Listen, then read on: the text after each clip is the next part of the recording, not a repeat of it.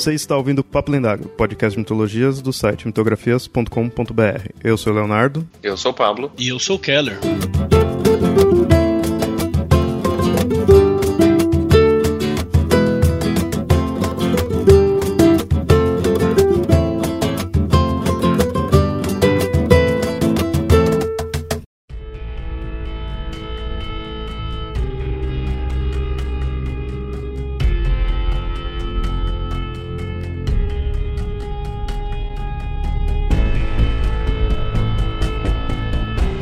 Você vem cabaleando pela vida com a crença de que este é um mundo racional e ordenado, de que a ciência pode explicar tudo e de que os mitos e contos de fadas são coisas de criança. Você vem usando tapa-olhos criados por uma centena de anos de uma história fabricada. Todos aceitam isso, e se você é diferente, é visto como um excêntrico, psicótico ou avoado. O problema é que esse é um mundo que as pessoas aceitam isso só porque é seguro. Tudo é ordenado, mundano e pode ser explicado. Todos podem comer fast food e ter um emprego tedioso sem ter que se preocupar com loucuras, como demônios e magias. Você é diferente. Você achou que era louco quando olhou pela janela hoje à noite e viu o que realmente estava acontecendo, certo? Aquela pressão constante em sua cabeça tinha que ser um tumor e você estava somente alucinando. Uma forma conveniente de evitar a noção de que talvez o seu reconhecimento súbito da magia seja realmente uma consciência repentina da verdade, que vem sendo escondida de você durante toda a sua vida. Sim, magia. O mundo está cheio dela. Todas as coisas, desde rituais pagãos até lutas de kung fu, e estranhos avanços da ciência confirmam a existência dela neste mundo. Contudo, ao contrário do que acontecia antigamente, ela é quieta, sutil e escondida cuidadosamente dos olhos das pessoas comuns. Entenda, as pessoas comuns não desejam um mundo mágico. Elas querem um mundo seguro onde não tenham que confrontar os perigos dos demônios, dragões, sonhos e da imaginação. Entretanto, como você aprendeu tão recentemente, Algumas pessoas simplesmente não se encaixam no molde comum. Nós abrimos os olhos para um mundo em que podemos criar nossas próprias regras e escolher por nós mesmos no que acreditar. Nós despertamos para uma magia que está escondida bem à vista.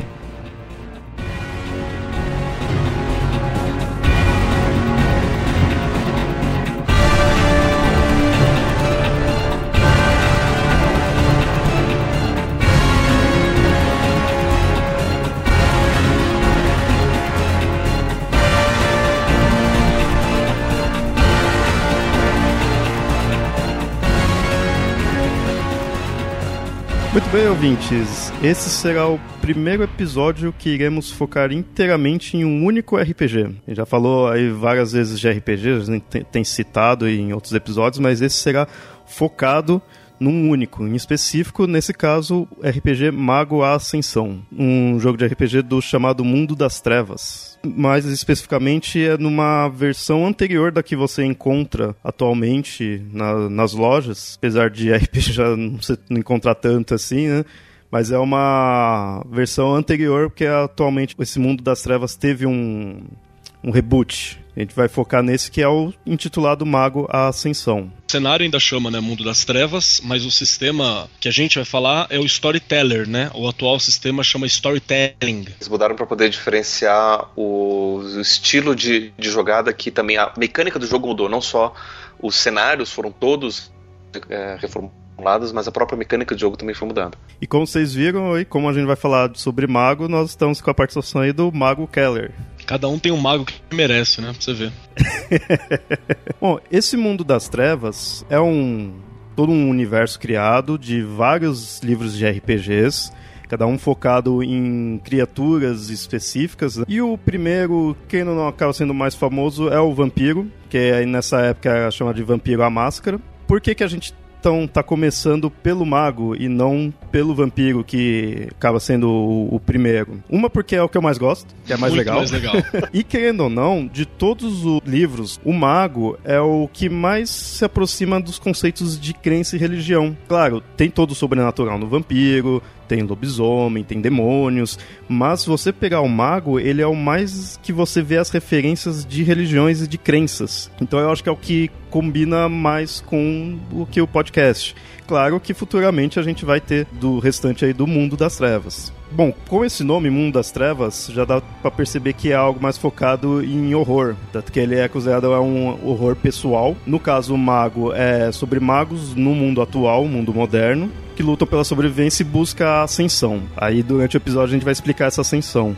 É, mas não necessariamente a gente tá falando de histórias de horror sempre, né? Claro que as criaturas, tipo vampiro, lobisomem, fantasmas, podem puxar para isso. Mas você não precisa ter só histórias de horror, ou nem mesmo cenário só voltado para horror. É, o próprio cenário de mago permite que você tenha. Você possa fazer, por exemplo, uma aventura inteira no estilo CSI de investigação criminal. Você não precisa fazer isso. A ideia do mundo das trevas, ela parte da premissa de que o nosso mundo real existe, ela possui uma sombra, do qual a gente não conhece, as trevas que a gente não conhece. E essas trevas são cheias dessas criaturas. A, a, a ideia toda é que a gente está vivendo no nosso mundo, do dia a dia, e por trás dos panos, por trás dessa sombra, ou por trás da máscara do vampiro, ou por trás do, do, do véu dos, dos lobisomens, é, existe essa, esse mundo das trevas, onde essas outras criaturas com os outros poderes é, acontecem. Inclusive, é interessante notar porque toda a história da humanidade ela é recontada a partir desses vieses. Né? E aí a gente percebe que, por exemplo, boa parte da geopolítica do mundo é controlada pelos vampiros. Né?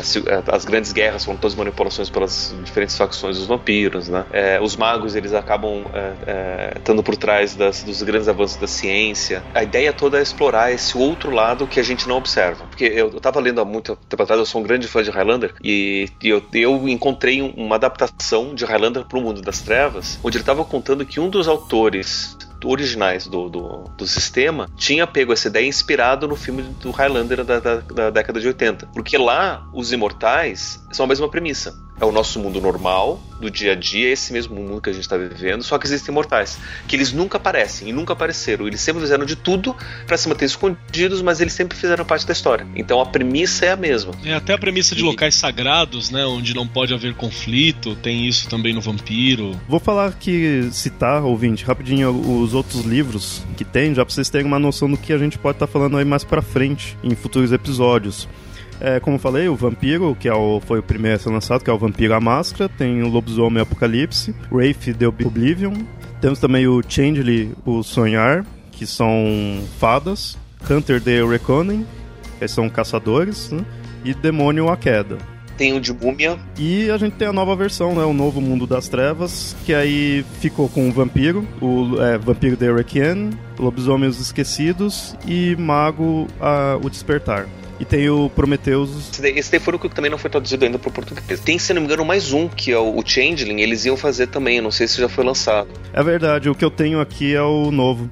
Eu sou doido para encontrar o antigão, eu não consegui encontrar. Porque o, a grande premissa desse novo modelo, desse novo sistema né, do, do storytelling é que é tudo em torno do, do número 5. Né? Então são cinco jogos, então são cinco sistemas, cinco jogos, daí cada dentro desse jogo tem cinco facções. Eu acho que a grande sacada desse novo mundo das trevas, né? Que até desagradou muito os velhos fãs foi porque foi isso mesmo, dinamizar, né? Deixar mais dinâmico as batalhas, as ações, a quantidade de dado, porque chega uma hora no, no vampiro que você joga 30 dados, assim, de 10 na mesa, né? Tem essa, essa premissa de simplificar. O problema é que simplificou tanto que perdeu muito da riqueza que o narrativa, né, que o velho mundo das trevas tinha. Bom, nesse a gente vai focar nesse do, da Ascensão, que é a versão antiga. Uma porque acho que é o que todo mundo aqui de fato vivenciou, né? Viu quando foi, quando foi lançado tudo e que ainda não acaba tendo um universo já mais complexo porque teve todo o tempo aí de desenvolvimento.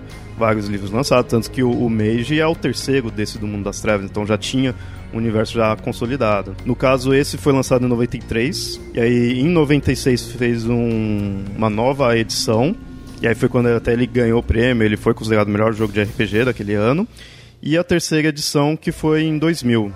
A que eu tenho aqui é a de 96, se não me engano, que é tem a carta do mago na capa. É, é a edição que vá, né? A terceira foi muito boa também, né? Porque deu uma, uma recalchutada, melhorou algumas imagens, desenvolveu um pouco a história que tava, se eu não me engano, a segunda edição acaba em 94 ou 97, né? A terceira edição meio que deu uma tentativa de fechamento para a história. Né? Ele apresentou o conceito, é, aliás, todos, né? É, o, o, vampiro, o lobisomem e o, e o mago, eles, eles tinham um, um, conceito de fim de mundo que, tipo, a gente tá se preparando pro, pro fim do mundo, né? O, o, apocalipse, o Ragnarok, né?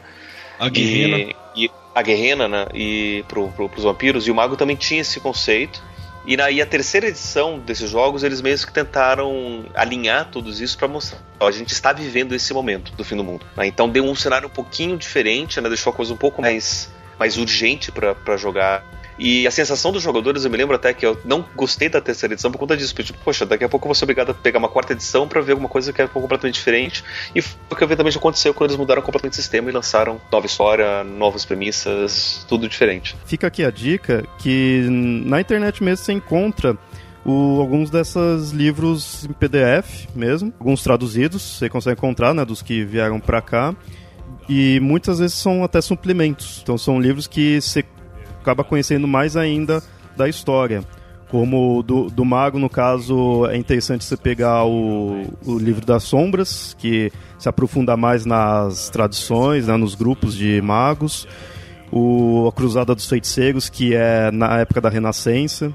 Também tem uma, um, um suplemento que não aparece aqui, que é o, o Mago Idade das Trevas, que conta durante a Idade Média, né, pré-Inquisição, como é que que tava tudo isso. Ele é um suplemento um pouco mais simples, até mesmo porque as facções de mago estavam elas, surgem, começam a se organizar nessa época, mas é ainda um suplemento bem interessante. E é bem legal para você ver a ascensão da tecnocracia, né? Que na época tinha o nome de A Ordem da Razão ainda. E é bem interessante ver a história, porque a história tanto das tradições dos magos e da tecnocracia, elas, elas se misturam muito. Né? E a gente começa a ver, olhando. Se a gente pega o, o livro da segunda edição mesmo, a gente vê que são dois grupos, são dois inimigos, são, são antagônicos.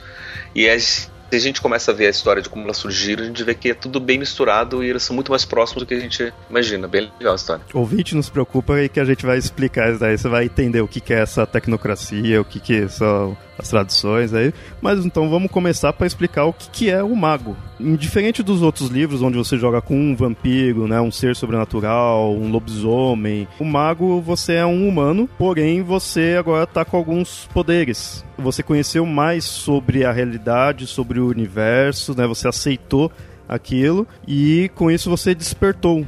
É aí que vem a ideia do despertar desses magos. E com isso você conseguiu um poder de moldar a realidade de acordo com a sua força de vontade. Claro que aí vai de acordo com quão forte é essa sua vontade. E aí que fica o embate entre os, os magos. A questão é, essa ideia de você despertar e controlar a realidade é a mágica, porém é chamada de é uma mágica com K, a escrita dela. Por que essa questão da mágica com K? Que muitas vezes é chamado também de mágica verdadeira, né? E no caso os magos são os magos verdadeiros. Porque existiria a mágica comum, né? Digamos assim, a mágica com C. a mágica com C é a mágica banal, assim, a, não só truques de ilusionismo, mas também são mágicas que não mexeria tanto na, na realidade ela é sobrenatural. É interessante um exemplo que muitas vezes você vê assim, a mágica estática, que é essa com C, você mexe na água do rio, mas você não altera o fluxo do rio. A mágica verdadeira, você está alterando o fluxo do rio. Então, de fato, você está mexendo na realidade. Ela é muito mais forte.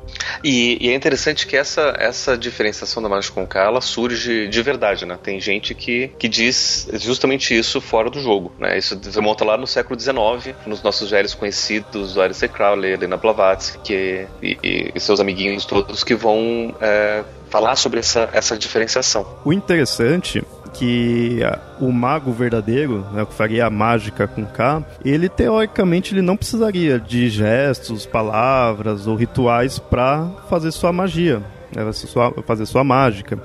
Só porque é aquela ideia da vontade dele. Porém, quando você vai analisando o, as características dos grupos dos magos, né, que é as tradições e tudo mais, você encontra esses gestos, esses os itens, os rituais. É aquela ideia, apesar dele não precisar, a crença dele e tudo mais ali tá, faz com que ele fique preso ainda a esse, essas características. Ele ainda vai precisar é, da, da palavra mágica, do gesto, mas teoricamente ele não precisaria. Então dá a entender assim, quanto mais poderoso ele ficar, quanto mais ele tiver um conhecimento de fato sobre a realidade, é ele vai meio que se livrando disso. O jogo tem um conceito de paradigma, né? Que todo mago ele precisa descrever o seu paradigma. Paradigma é a forma como você encara o mundo, é a sua cosmovisão, é a forma como você compreende o mundo e é a partir dessa forma de compreensão do mundo que se canaliza a sua magia. Então, por exemplo, os a galera do Éter lá, eles têm a questão ligada muito forte à, à, tecnologia também. Mas é uma tecnologia mais, mais livre, mais ciência de borda, muito parecida com a tecnologia de, de séries como Arquivo X, é, Fringe, né? Que é essa tecnologia mais aberta. Só que eles utilizam de aparatos tecnológicos para fazer suas magias. Os adeptos da virtualidade, a maioria deles precisam de computadores para poder fazer sua magia. Né? E, e aí vai os, os verbena, se não me engano, eles utilizam de ervas e, e ritos, né? Então é como você vai. Todos eles podem soltar bola de fogo. Só que alguns vão soltar bola de fogo uh, uh, rodando o aplicativo no celular, outros vão rodar, jogar bola de fogo jogando guano de morcego e ervas na, na, na, outra pessoa, e outro vai dizer a palavra que invoca o fogo. Né, para fazer a bola de fogo. A, a ideia disso, de, desse paradigma é que não é só a minha visão de mundo sobre a realidade, é que todo mundo tem uma visão sobre a realidade. E eu estou não só alterando a minha realidade, mas eu estou alterando a realidade de todo mundo. E todo mundo tem o seu paradigma. Né? Então eu não tenho como chegar e mostrar para você uma alteração de realidade que vai contra o seu paradigma. Se o seu foco for maior do que o meu, eu não consigo fazer essa mágica e é capaz até de eu entrar no que o, o jogo chama de paradoxo. É. Que é o contrário do paradigma. Se eu não consigo alterar a realidade de tal forma que faça sentido, esse paradoxo ele, ele reage contra mim. De uma forma para fazer com que a realidade volte segundo o paradigma da maioria. Então, por exemplo, tem no, no, no, no jogo é descrito que alguns grupos de, de, de, de magos eles utilizam é, acólitos, que são ajudantes, que não são magos, para disfarçar e as pessoas aceitarem melhor o que está acontecendo. Por exemplo, alguns grupos de magos em Los Angeles, eles têm acólitos que simulam que está acontecendo uma gravação de algum filme. E daí as pessoas que estão passando por lá, que podem fortalecer o paradigma do, do, do senso comum e evitar e criar e fazer com que o paradoxo seja mais forte, aceitam quando tem explosão, quando tem bola de fogo, quando tem tudo isso, eles estão vendo isso, porque eles veem, ah, não, isso daí é só um filme legal, então é aceitável. Daí fica mais fácil para que a é, alteração é, da realidade aconteça. Vou dar um exemplo pro 20 compreender assim com uma coisa mais, trazer, é, mais próxima do nosso mundo aqui, né? Apesar da explicação do Pablo tá perfeita.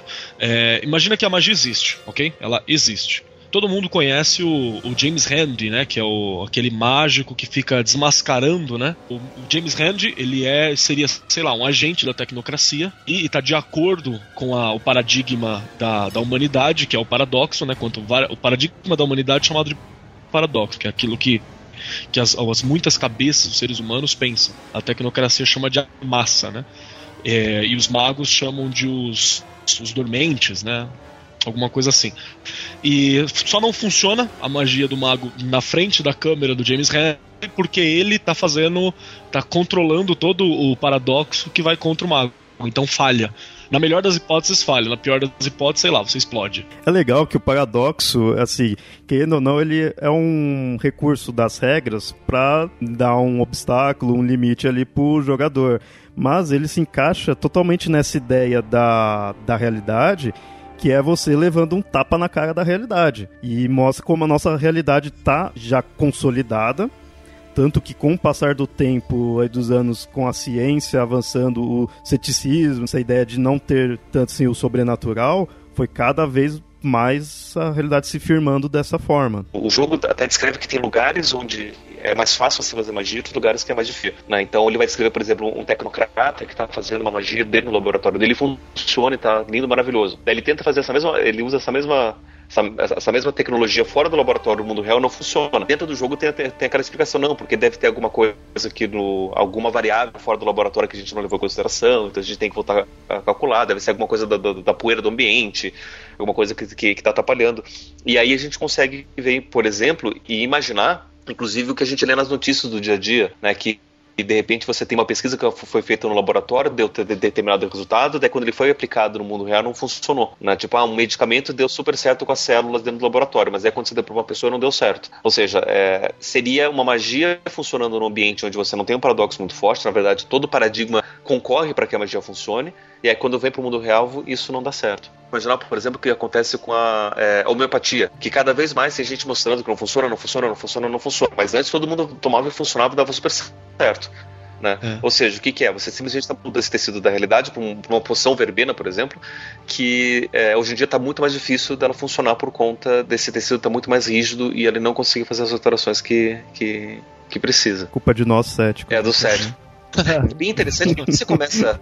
Porque quando você começa a entrar nessa, na, na, no, no mundo todo, você começa a ver, putz, então pode ser verdade, porque tudo que eu tô vendo aqui agora, de verdade, fora eu abro o jornal e leio, é uma outra versão disso que tá escrito aqui. Então acaba sendo um jogo muito bacana de você entrar e jogar do que, por exemplo, Vampiro, Lobisomem, porque ele, ele pede uma suspensão de realidade muito maior. O Mago, a suspensão de realidade que você precisa ter para poder jogar, ele é muito menor. Então ele é muito mais envolvente também por conta disso.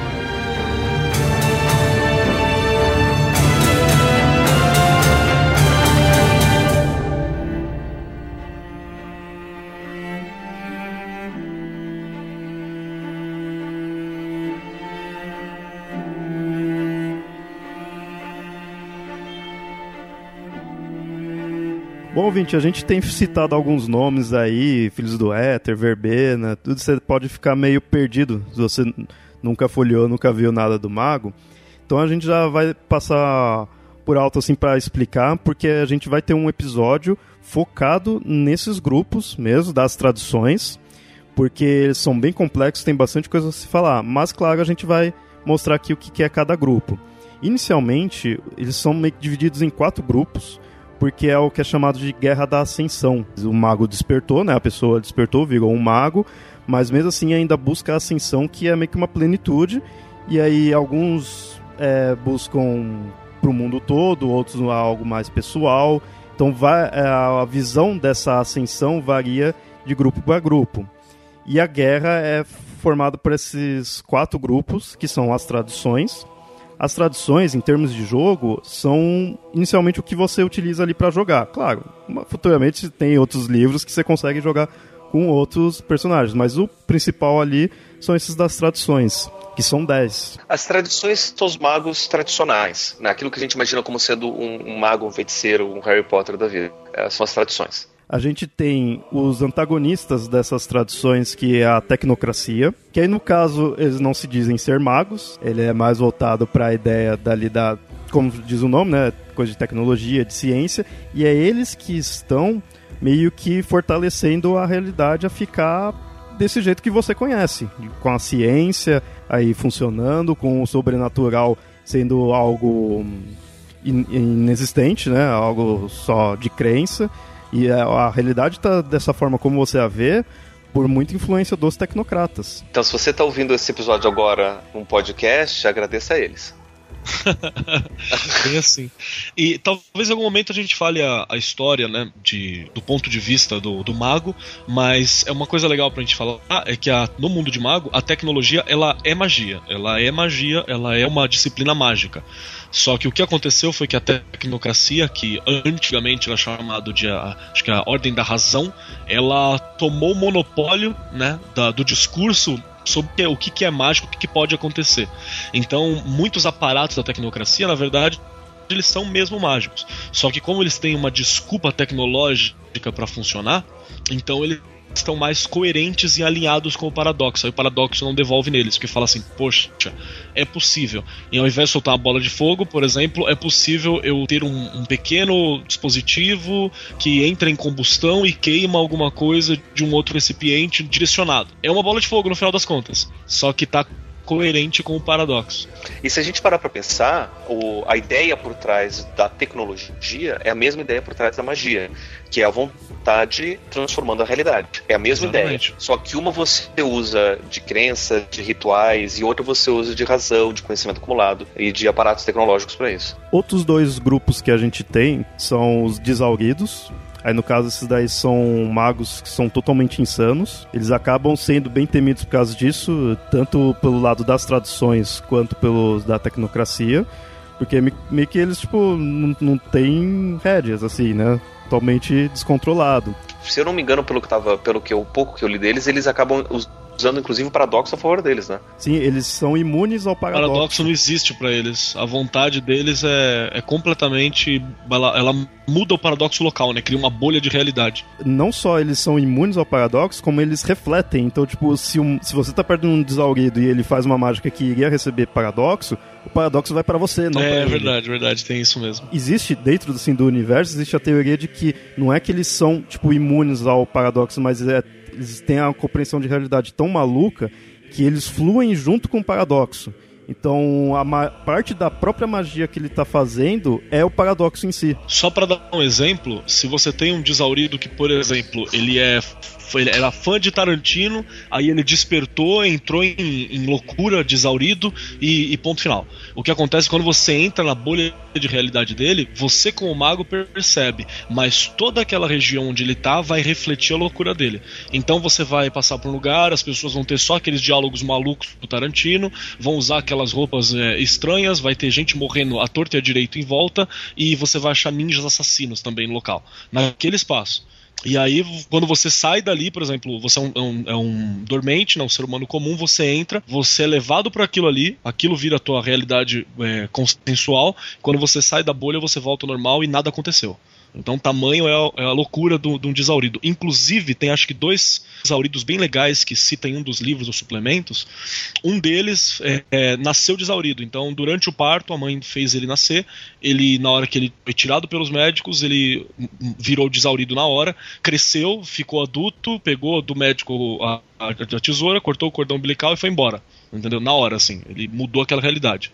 E o outro desaurido é um desaurido que vive na Lua. Ele tá na Lua, ele mora lá. Lá é a realidade dele. E por fim, nós temos o grupo dos Nefandi. Esses, no caso, são os chamados de magos caídos, serão corrompidos. E até é interessante que eles não buscam ascensão, e sim a destruição da realidade, do mundo. Enquanto todos tentam ir junto com a humanidade para ascensão, ou pelo menos controlar, eles nem controlar querem, querem destruir. No episódio de tradição a gente vai se aprofundar um pouco mais, mas é interessante que eles têm um aspecto meio Lovecraft em alguns pontos, porque eles têm a ideia de adoração, seres incomensuráveis. Da né? profunda, né? Seres abissais. Eles são os, os, clássicos satanistas, né? Eles têm essas, esses demônios, né? a gente pode chamar eles de demônios, eles adoram esses demônios, e, e a magia seria em torno desses, dessa, dessa relação é, inclusive, o Giger, né? Acho que é a H. Giger, que é o cara que fez o, o Alien, né? O estilo do estética do Alien, ele seria um, um mago que foi aprisionado pelos Nefandi na, nos labirintos Nefandi. E quando ele voltou, ele, ele tava meio surtadão. Ele refletia isso nas artes dele, isso no, no universo de mago. E também é legal deixar claro que os Nefandi, os Desauridos, eles são os inimigos mesmo. Inclusive a tradição e a tecnocracia sempre tretam com o outro, mas se tem Desaurido e Nefandi tocando terror, já aconteceu dos dois fazerem uma trégua e se juntarem para enfrentar Desauridos e Nefandi. Que eles seriam aquela coisa fora de controle. Né? Se a gente pensar a Guerra da Ascensão desses quatro, é, tanto a tradição quanto a tecnocracia são a favor da, da ascensão de alguma forma. Essas tradições elas meio que, que pregam uma ascensão mais individual, daí você tem vários caminhos possíveis para levar para a ascensão, e a tecnocracia tenta fazer uma ascensão global, né, que todo mundo eleve através da razão para essa ascensão. Os desauridos não estão nem aí para ascensão, cada um vive o seu, e os Nefandi eles veem que a ascensão na verdade depende desses outros seres, e que se for para destruir o mundo para poder viver de acordo com eles, que assim seja. Como a gente falou aí, a, a Guerra da Ascensão em si de fato mesmo é das tradições com a tecnocracia. Então é interessante a gente pontuar que as 10 tradições oficialmente seriam nove. Durante a história teve um conselho que aí se formou nas tradições, quando a gente falar aqui da guerra a gente vai se aprofundar. Mas aí, mais pra frente, entrou um que alguns aceitam, outros não, que são os vazios. Quando as tradições se, se eles montaram o conselho e eles decidiram que o conselho teria nove cadeiras por uma questão numerológica. Né? A numerologia do 9 fazia sentido porque o 10 daí volta para o 1, e aí se você tem 10, você não tem 9 diferentes. Você não tem diferentes, né? Você tem. É, você não tem o máximo que seria 9, né? Então eles só escolheram 9 cadeiras. Inclusive, você tem outras tradições que ocuparam as cadeiras que agora estão ocupadas por essas tradições atuais. Né? Então não foram só essas, né? existem muito mais tradições do que essas. Algumas estão no conselho, né? são nove desse conselho, outras não. Essa décima que a gente vai falar, ela não tem uma cadeira no conselho. Ela é considerada como uma tradição também, mas ela não tem uma cadeira no conselho. Né? Eventualmente, se alguma das tradições resolver não, tchau, não, não, não curtir mais, vou sair do, do conselho, essa décima pode ocupar essa cadeira. Como já aconteceu várias vezes Inclusive, teve tradições que saíram da ordem da razão, né, da, da tecnocracia, e foram e se juntaram para as tradições. Aqui a gente vai citar rapidão essas tradições, que é legal que você já vê uma relação com o que a gente tem de nossas crenças e religiões aqui do nosso mundo mesmo. E de fato, no, dentro do universo aí do mago, isso tem um motivo. E por isso que né, precisa de um episódio próprio. A gente tem a Irmandade de Akasha, que se resume em dizer que são os monges orientais. O estereótipo dele é aquele Tigre conceito dragão. do lutador oriental. Inclusive, é, a, a premissa deles é, é fazer magia com a mente. A gente tem outro que é o Coro Celestial, que eles já eles são voltados ao monoteísmo, então ele volta muito para esse conceito da igreja que a gente tem aqui ocidental. Muitos dos, dos adeptos do dos coristas, né, que eles falam, são padres. É pela fé, né? A fé religiosa, ela é o canalizador da magia deles, né? Vem dos anjos, vem de Deus, vem do Uno que eles falam, não o jogo. A divindade deles é Uno. A gente tem o culto do êxtase, que aí esses já são num estilo estereotipado de hips, aquela ideia de utilizar drogas para um efeito de religião. Não só hip, mas também o pessoal que. Inclusive, a gente já tem um episódio sobre o Rastafari, também entraria aí, a, a magia tribal. É, essa seria religião que você pode é, associar né, ao culto do êxtase. O Rastafari é um bom exemplo. O Rastafari é inclusive magias tribais, tipo os pajés, as, as, as pagelanças, né, que, que envolvem inclusive substâncias e tudo mais, seria optado também para para a forma do culto do êxtase. É, esse é um dos aspectos, mas também tem o um aspecto do culto do êxtase que está ligado muito ao domínio do tempo, né? E também tem um detalhe que no culto do êxtase você deve até utilizar dessas, dessas drogas para alcançar a, a, a, êxtase, né? O fora do tempo, o encontro com você mesmo, a visão e tal. Mas você não pode se viciar. Se você tiver algum cultista do êxtase que é dependente químico viciado, ele é muito mal visto dentro da ordem, porque você tem que ter o domínio, né? Você, um viciado é alguém que a, a droga o dominou. E isso não é bem visto entre os magos do cultista do êxtase. E é até interessante fazer um paralelo, né? a gente tem religiões que utilizam de drogas, né? Por exemplo, o, o Santo Daime é uma religião oficial brasileira que se utiliza da, da ayahuasca como parte dos seus rituais. E a ayahuasca é uma droga alucinógena, que se você toma fora ali do, dos rituais, ele, ele faz tanto mal quanto qualquer outra droga alucinógena, inclusive provoca dependência e tudo mais. Só que muita gente, por exemplo, relata que se curou de dependências praticando o dentro dos rituais do Santo Daime se utilizando da ayahuasca. E aí a gente entende que todo ritual protege o usuário da dependência, porque você está usando como objetivo específico, está tá controlado, você tem a ajuda de todo mundo, você tem uma vivência comunitária completamente diferente do que se você está usando sozinho de qualquer, de, é, de, qualquer jeito. Então, muito do, do, do, do, que a gente vê do culto do êxtase, de fato, a gente consegue ver no, no, na nossa realidade. Outro que a gente tem aqui é os oradores dos sonhos.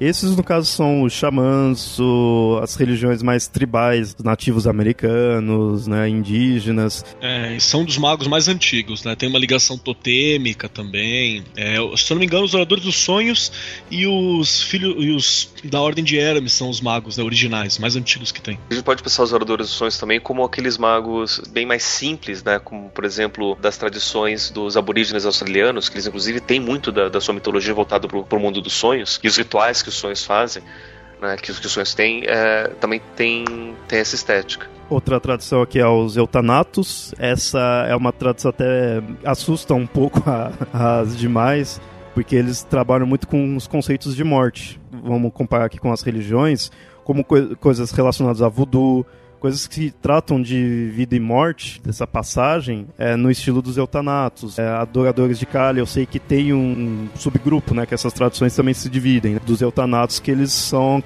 relacionados a Kali, que é a deusa da morte hindu. É, não só, não só a ideia da morte, mas muito ligada à ideia do acaso. Os Eutanatoi, né, eles são os magos que lidam com o acaso, né, com a, com a chance, com a sorte e com o azar. A entropia, e, né? Inclusive, é, num jogo que eu, que eu tinha, uma brincadeira era que os, os, os Eutanatos eram capazes, eles, eles que cuidavam do dinheiro do, do, grupo, porque eles eram capazes de escolher o bilhete premiado da, da, da loteria. Né, porque, por sorte, eles conseguem é, decidir esse tipo de coisa. Né, na verdade, é, é usando magia. Toda a ideia da, da morte ela acaba sendo dada dentro dessa questão da roda da fortuna, da roda da, da, da sorte, da vida, como estando tudo, tudo é, a morte faz relacionado. Parte, ela é um processo uhum. natural. Inclusive, eles são protetores desse processo natural, né? É, tanto é que é legal que no, no livro mesmo você encontra tipos de pessoas que seriam os eutanatos.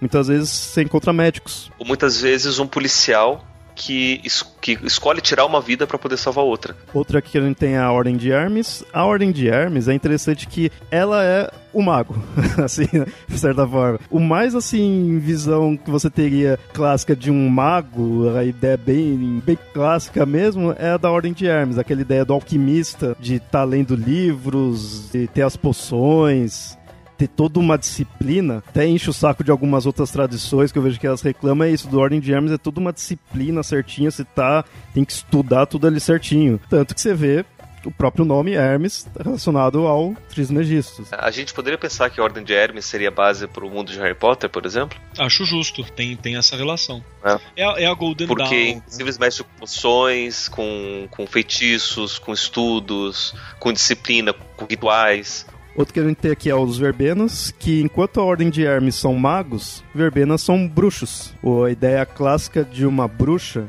de estar tá na floresta, ter fazer rituais utilizando sangue. Unha de cabrito, pele de mosquito. Esses são os verbenas. Até é interessante, isso no outro episódio a gente aprofundar mais, mas assim, os verbenas eles têm uma rixa fodida com o coro celestial. Porque enquanto que os verbenas são bruxas, o coro celestial são padres. E na época da Inquisição, onde muitos magos, independente da tradução, estavam sendo perseguidos, os verbenas foram os que mais sofreram com isso, que foi a caça às bruxas. E o coro celestial estava ali ajudando a perseguição. Né? Então isso que eles são muito fodidos com o coro. Outra aqui é os Filhos do Éter. É interessante agora, nessas próximas duas que a gente vai falar, que sai um pouco da ideia de religião em si ou filosofia, mas vai já para a parte de tecnologia. Os Filhos do Éter já é aquela tecnologia, como posso dizer assim... De ficção científica dos anos de ficção, 30. Isso, isso, né? Carro Se qualquer coisa vale, é isso. Pulp Fiction. Né? Vocês pegaram os clássicos preto branco de ficção científica, isso daí é bem, é, bem o modelo do, do, do, dos Filhos do Éter. Desde o primeiro filme que fizeram no cinema, que é a Viagem do Homem para a Lua, é bem, bem estilo Filho do Éter. Aquela ciência impossível, né? Que você vê aquela ciência quase que fantástica ali, mas ainda é ciência. Então você ainda tá nos laboratórios, tem os cientistas malucos. Um filho do Éter seria um cientista maluco. Aquele episódio do, do Pernalonga que ele enfrenta um cientista maluco que tem várias poções de, de encolhimento, de visibilidade, é tudo filho do Éter. Filho do Éter ele é um da, uma daquelas, daquelas cadeiras que eu disse que é, foi ocupada depois de um tempo, né? Filho do Éter, originalmente eles eram da Ordem da Razão. Por um motivo que eu não me lembro qual que é, eles saíram da Ordem da Razão e eles ocuparam a cadeira que estava vazia no Conselho das Tradições, que era a cadeira da matéria. Que antes era ocupado por outra tradição, que era o Solificate. O Solificate era uma tradição basicamente dos alquimistas, né? Que trabalham diretamente com a matéria, fazendo seus experimentos, laboratório também. Só que eram os alquimistas. Se você pega o alquimista clássico, é o Solificate. Os poucos Solificates que, que, quiseram ficar ainda com as tradições e não debandaram, eles ficaram, eles entraram para a Ordem de Hermes. Né? Inclusive tem lá um grupo de Solificates na Ordem de Hermes. A grande maioria, né, o, o Solificate oficial saiu do conselho, vagou a cadeira e daí os filhos do Éter, eles assumiram essa cadeira. Um dos motivos da, dos filhos do Éter terem se afastado da tecnocracia, que eles eram da, da ordem da razão, que virou tecnocracia, foi porque com os avanços científicos, né, o, o paradoxo do mundo começou a dizer que o que eles estavam fazendo estava muito louco. Essa coisa de, de querer é, fazer robô gigante que fazia tal coisa, carro que voava no estilo Jacksons. Esse próprio conceito de éter, a galera falou: não, não, não existe éter, existe uma tal de matéria escura que não tem nada a ver com seu éter. Ou vocês mudam, ou vocês serão caçados. Aí foi quando os filhos do éter debandaram, né? Foi logo no início do século XX. Por isso que a gente não aceita essa ciência maluca. Né? Por isso que pra gente aquilo não é ciência, é ficção científica. É essa ideia, eles, é, é, eles mexem com a parte científica, mas a gente querendo ou não, aceita o que a tecnocracia nos passa. A tecnocracia é contra essa ideia de carro voador, robô gigante, isso daí.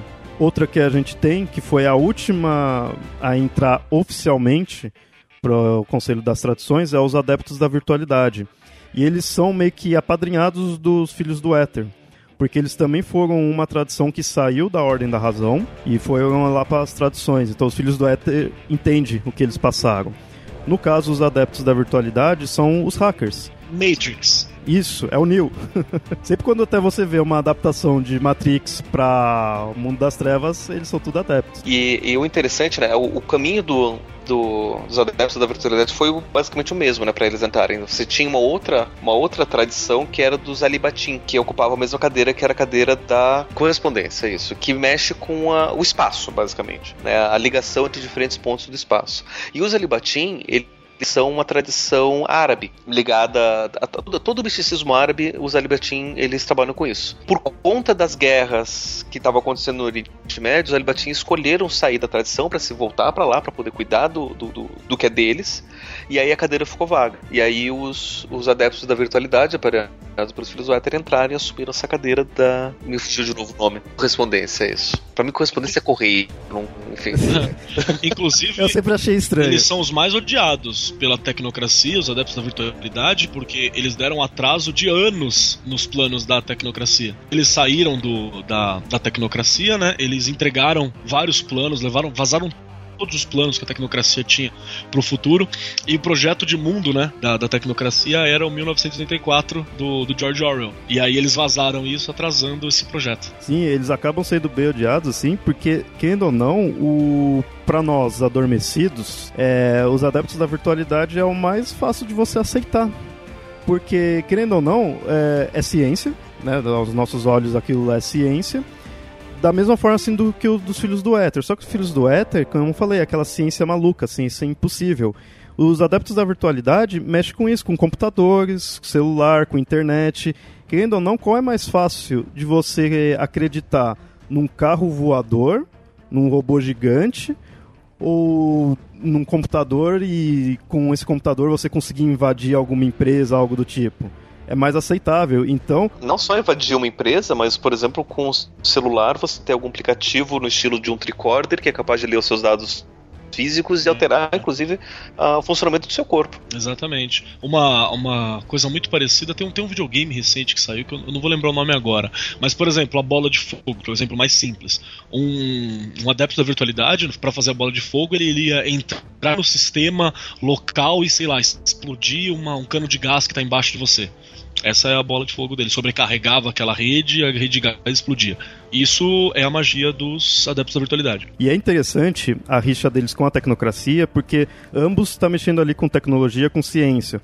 Só que a tecnocracia ela quer dominar o mundo, ela quer controlar, ela está controlando. Né?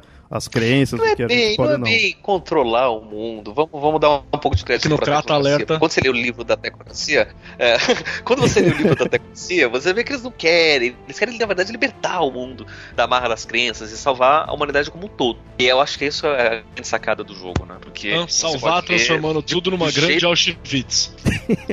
Não necessariamente, não necessariamente. Isso daí é, é, é um preconceito. A briga aí de tecnocracia e tradição. eu espero que você receba uma visita do sindicato quando você voltar pro trabalho amanhã.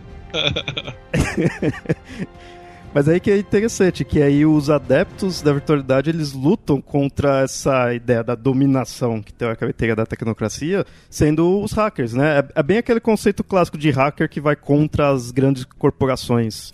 Bom, a última tradição, que aí, como a gente falou, é a, é a décima, e aí não é bem oficial, mas em termos de jogo você utiliza ela normalmente. Ela é uma tradição reconhecida, só que ela não faz parte do conselho dos nove. Né? Mas ela tá lá. As pessoas reconhecem, é uma tradição válida, até mesmo porque é uma, pra, na mecânica do jogo, uma tradição mais coringa que você pode fazer o que você quiser com ela. E são os vazios, né? o nome dessa tradição são os vazios, e eles possuem um, um aspecto meio gótico. Eu acho que principalmente emo. na época que tava saindo. É que na época que lançou, acho que o RPG não, nem tinha conceito de emo, né? É, mas seria, seriam os emos mais, mais hardcore, assim aqueles que não veem esperança na vida, aqueles que, que são vazios, né? Eles aceitam o vazio que tem neles. É, mega pós-modernos, né? E aí é interessante porque os vazios eles dão uma, uma perspectiva interessante sobre, inclusive, as tradições.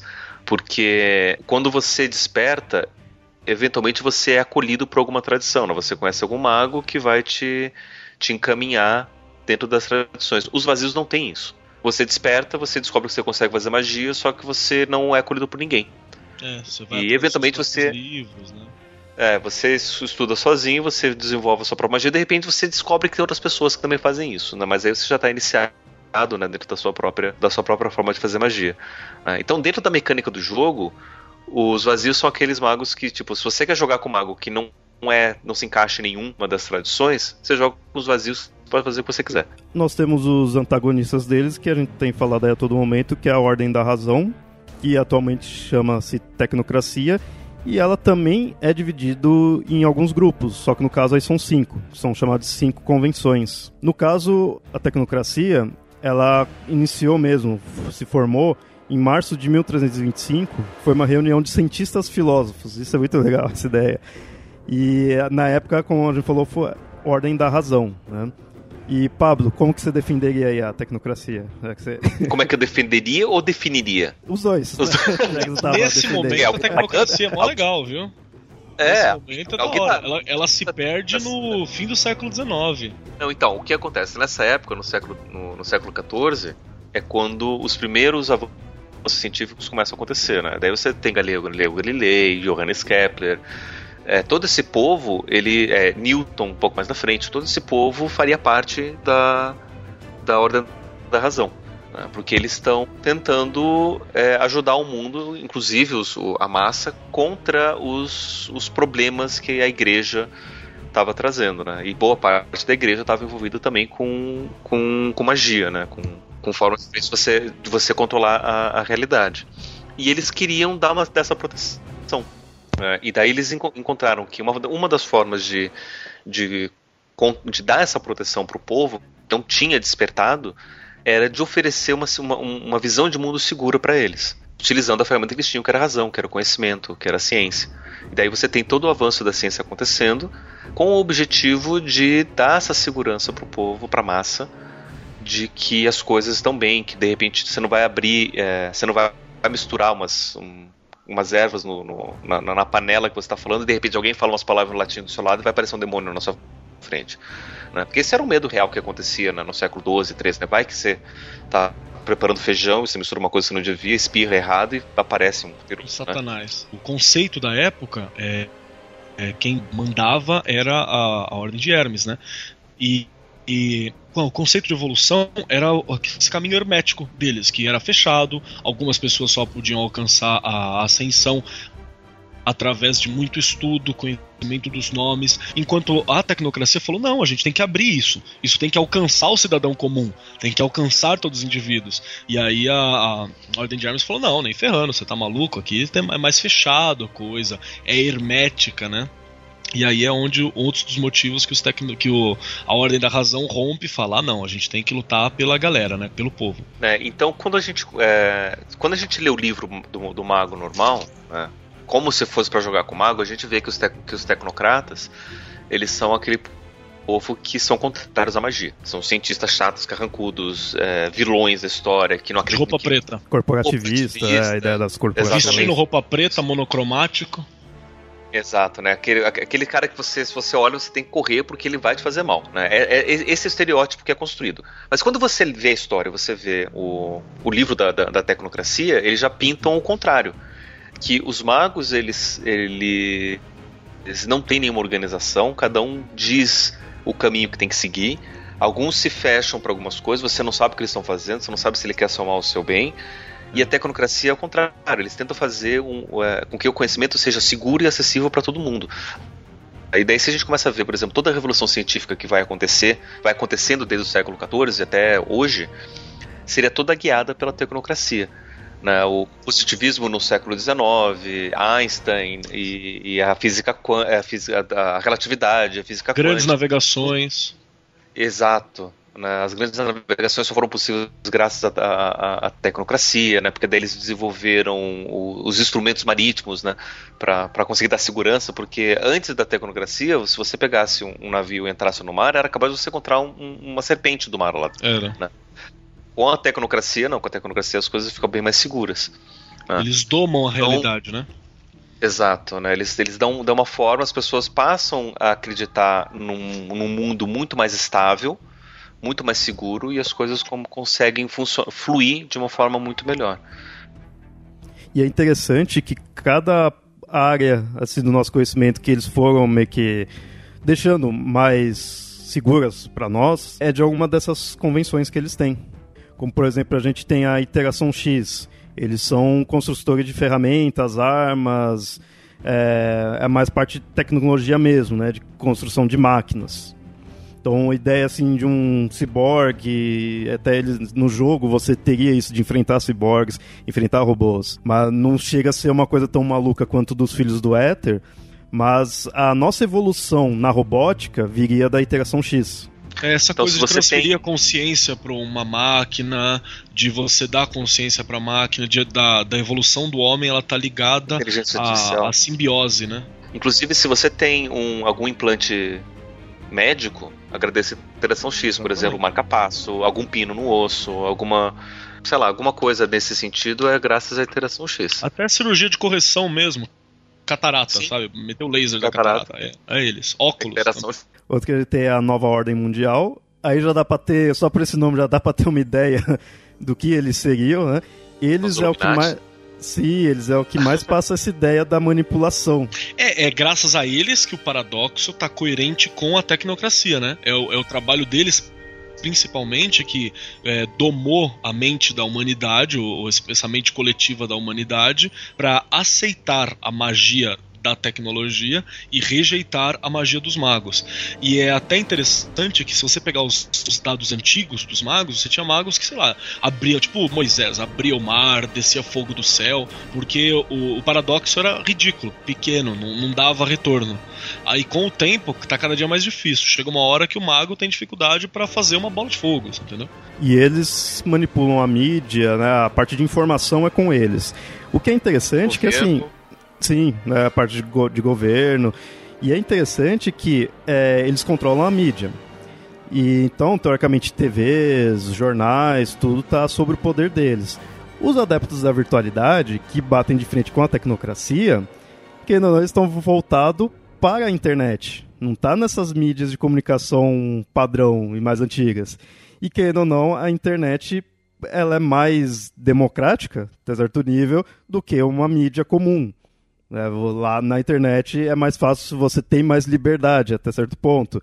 Os canais você vai receber a informação que a nova ordem mundial quer.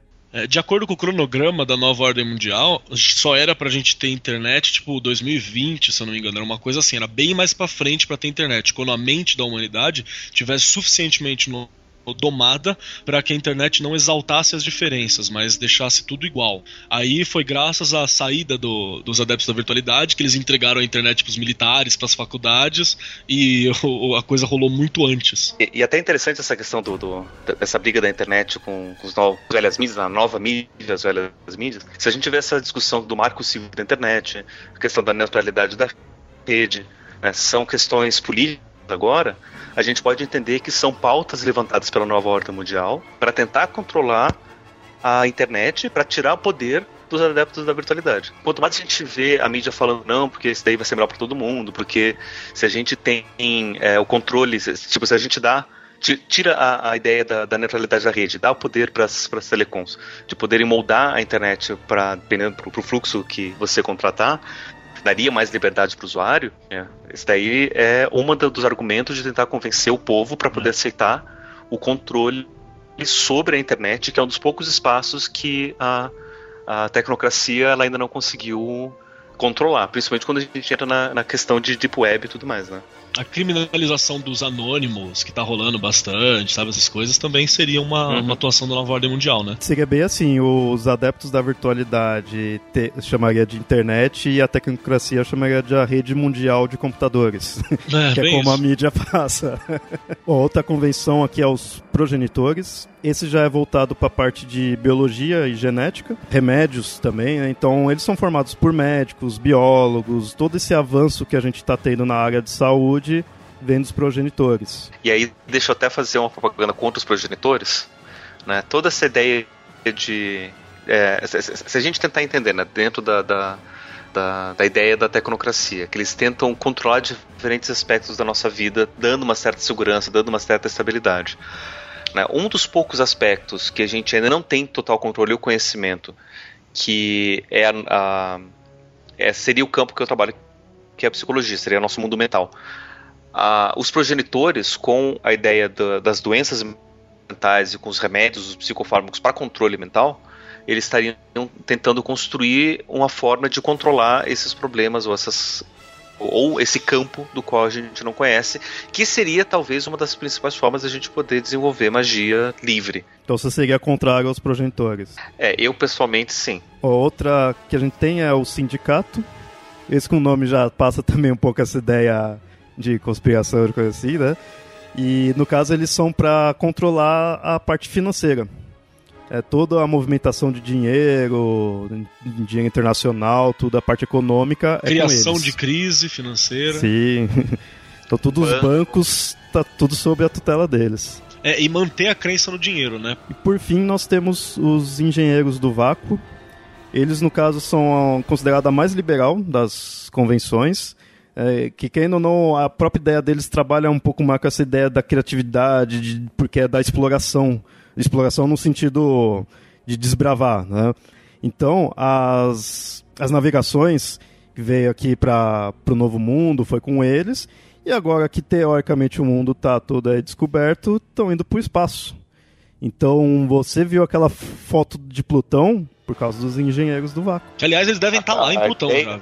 A ideia de colonização de Marte agora também é tudo ideia dos engenheiros do vácuo. Que eles já devem ter colônias lá, só estão tocando levar mais gente. É, inclusive, eu me lembro de de, de algum, suplemento também mais simples que dizia que existiam, sei lá, é, graças às considerações da tradição, existiam criaturas, entidades que foram que eram imaginadas, né, boladas aqui na Terra, mas que ocupavam esses outros locais. Sabe aquela, aquele conceito de que Vênus era um planeta verde, habitado por grandes florestas, né?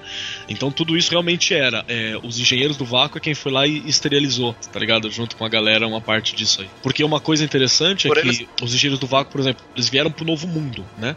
Aí chegaram aqui e falaram: Nossa, que legal, descobriu um novo mundo. Olha só, índios, vamos matá-los. Né? Ele tem essa coisa de vamos, vamos tornar isso aqui igual. Que legal, vamos vai lá, categoriza ele, vê o nome do que era, a raça, leva um exemplar para lá e mata os outros. Foram eles que acabaram com as serpentes marítimas que, que davam volta no Foram. mundo, né? que tornaram as navegações mais fáceis. É, essas daí foram as cinco convenções, então a gente viu aí que a tecnocracia tem esse principalmente no livro básico, ele passa essa ideia dos antagonistas. E nisso que se dá a Guerra da Ascensão, como a gente falou, são quatro grupos, mas a guerra mesmo é tradições versus a tecnocracia. Porque são os dois que lutam pela ascensão. É, primeiro veio a Ordem da Razão, que foi que a gente falou, foi 1325, com essa ideia de dar uma, teoricamente, uma segurança para as pessoas. Então eles declararam guerra com, contra os seres sobrenaturais. Lobisomem, fada, demônio, bruxo, tudo eles declararam guerra para proteger a massa, né? Pro, proteger a população. Por causa disso, que é aí que nasceu as tradições. Assim, eles já tinham os grupos, né? Mas que nasceu o Conselho das Nove Tradições, que aí foi 1466. Que eles falam, ah, a gente precisa se unir porque as tradições sempre tiveram briga entre eles, sabe? Até hoje tem, mas era muito. Eles falam, porra, a gente tá com um inimigo em comum, vamos se unir aqui para lutar. E aí que ficou esses dois lados. É interessante que aí veio o conselho das nove tradições. Nove tradições também tem nove esferas. A ideia das nove tradições elas surgiram porque eles já conheciam as nove esferas. E daí cada tradição, cada grupo de mago eles meio que se especializavam num, numa esfera diferente, num tipo de magia diferente. E aí, por conhecer as nove esferas, eles a gente tem que ter uma tradição para cuidar de cada uma, para ser o representante oficial de cada uma dessas esferas. Então, eles escolheram as nove, nove tradições mais, mais representativas na época dessas diferentes esferas. É legal lembrar também, o Léo, que cara, essa coisa de que existe uma verdade única lá no mago não, não rola, né? E tanto é que sobre esferas tinha outras tradições que achavam que tinha, sei lá, 300 esferas, 51 esferas, 72 esferas, qualquer outro número. Uma única esfera, né? Foi, foi feito grandes conselhos para definir e fechar essas nove. Então é, é pode ser que você encontre em algum suplemento alguém que acredita que na verdade são, são outras quantidades de esferas. E as esferas são baseadas, né, o conceito delas na na cabala, na cabala judaica, nas esferas da cabala judaica. No caso hermética, né, não, não é a judaica, é a hermética. E os Nefandi utilizam as Clifa, né, que é as contra-esferas. Essas esferas, ouvinte, o que que é? São as divisões do que a gente encontraria na realidade, e aí com isso os magos conseguem fazer essa manipulação. Então, como a gente falou, são nove, é, são aceitas que são o primórdio, que aí no caso você controlaria o começo, né, a concepção. É, o primórdio é a energia básica do mundo, do, do, do universo, da existência. Que na verdade seria a quintessência, né? Que a quintessência que é a matéria, é a, não seria a matéria, mas a substância que tudo seria feito e aí, o primórdio seria essa manipulação dessa quintessência. Por exemplo, lá atrás eu falei da bola de fogo. Se você não tiver algum ponto na esfera de primórdio, você não consegue criar fogo. Você precisa, sei lá, carregar um isqueiro, você entendeu? Você precisa do, do, do primórdio para conseguir criar as coisas, tornar, trazer as coisas da, da sei lá, do, do espiritual, da, da, imanência, né, da vontade pro mundo material. E você consegue fazer essa concepção com a sua vontade, com o seu pensamento, então seja com a sua mente. Então aí já vem a esfera da mente que é no caso até do da Irmandade de Akasha, né, que são os mais peritos nisso. Cada tradição é, é perito em uma esfera. Através da mente você obtém é através do espírito, e aí tem a esfera do espírito, que aí no caso é dos oradores dos sonhos, porque o espírito ele seria, como vou explicar assim, a, é meio que a forma mais pura ali da quintessência. Fora o conceito em si da quintessência, o mais básico ali que você formaria seria um espírito. É que a gente não falou de, de como o mundo é organizado, né? Mas basicamente o nosso mundo material é uma das é. manifestações do resto da existência que tem o um mundo imaterial, que seria o um mundo espiritual. Né? Nosso mundo material seria quase que solidificado pela nossa vontade. Então a gente deseja, a gente quer, trabalha, e daí o nosso mundo material ganha forma, mas ele está vindo de um mundo que ele é espiritual. Então o, o trabalho do espírito seria você conseguir viver nesse mundo através desse outro mundo que está em volta do nosso. É, e ela tá ligado à sensação também, né? Essa coisa de você dar, dar, começar a dar substância antes de chegar na matéria. Porque a mente é a concepção, é onde você tem a concepção, né? O espírito começa a dar uma, uma, uma certa existência, né? E aí desenvolve com as outras esferas. E aí quando você constitui de fato, né? Quando você leva a forma, condensa, aí você vai para as três esferas que seria a vida, né, conceitos orgânicos, a matéria, seria coisas mais inorgânicas, né, os objetos, e as forças. De aerogravidade, eletromagnetismo, força nuclear forte fraca, essas forças que, que possibilitam a ação e o movimento no mundo. Por exemplo, se você quer voar, a forma mais fácil de você voar é manipular a força. Você é. manipula a gravidade e você consegue voar. Se você quer fazer outra coisa flutuar, você precisa ter força e correspondência, que é para poder, né, se, se aproximar e fazer outra coisa flutuar, por exemplo. Porque aí você já vai na, na parte, não em si da condensação ali, da forma, mas também da percepção. Porque aí a gente já entra nas esferas de correspondência, que é o espaço. Eu sempre achei também estranho esse nome correspondência, mas traduza isso como espaço, né? E o tempo, ou seja, tempo e espaço. Mas aí são duas esferas diferentes, mas já é voltado nessa parte da percepção. Porque as coisas estão em determinadas distâncias para nós, existe toda essa distância, esse espaço, como uma coisa que a gente pôs que a realidade vai ser assim.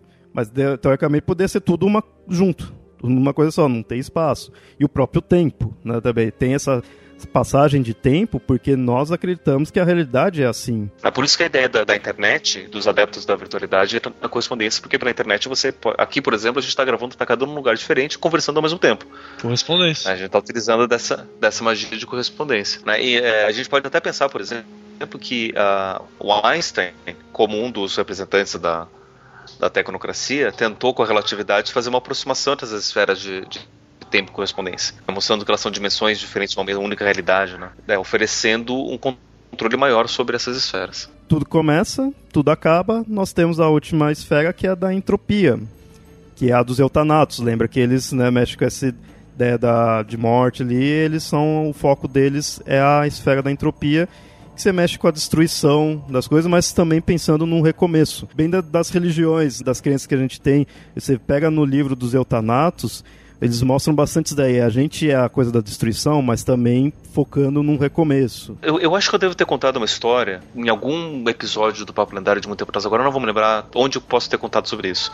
Que é uma história que o Jung conta num livro de alquimia, que é uma lenda é, árabe, se não me engano, de um anjo chamado Anjo Kider, que andou com Moisés durante o tempo.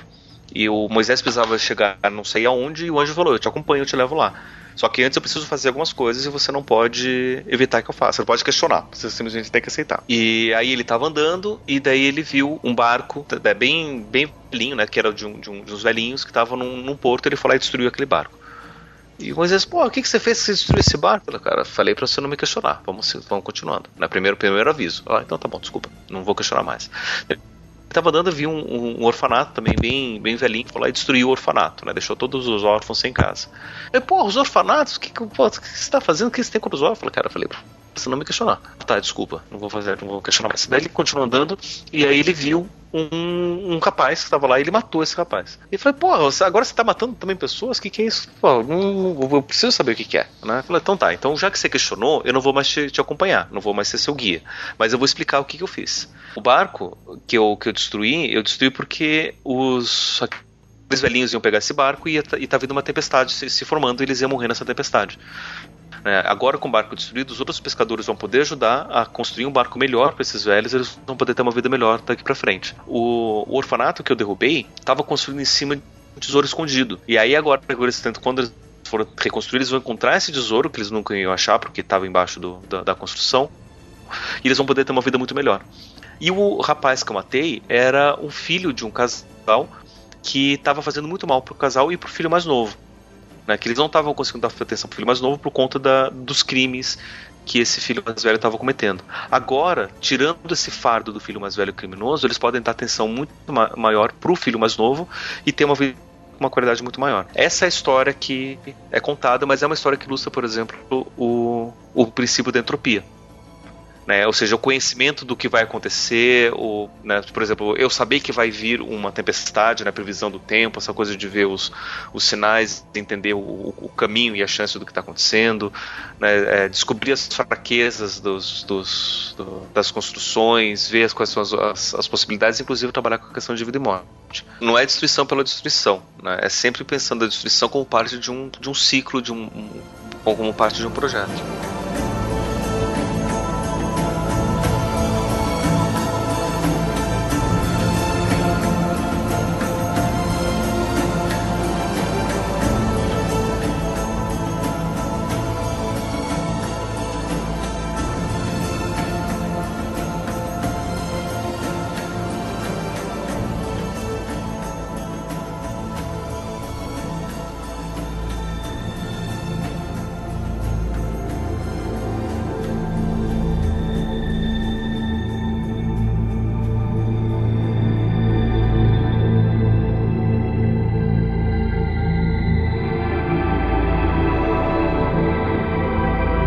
Ouvinte, a gente mostrou aí o que seriam os magos, as tradições, como eles veem né, a realidade em si e como eles manipulam.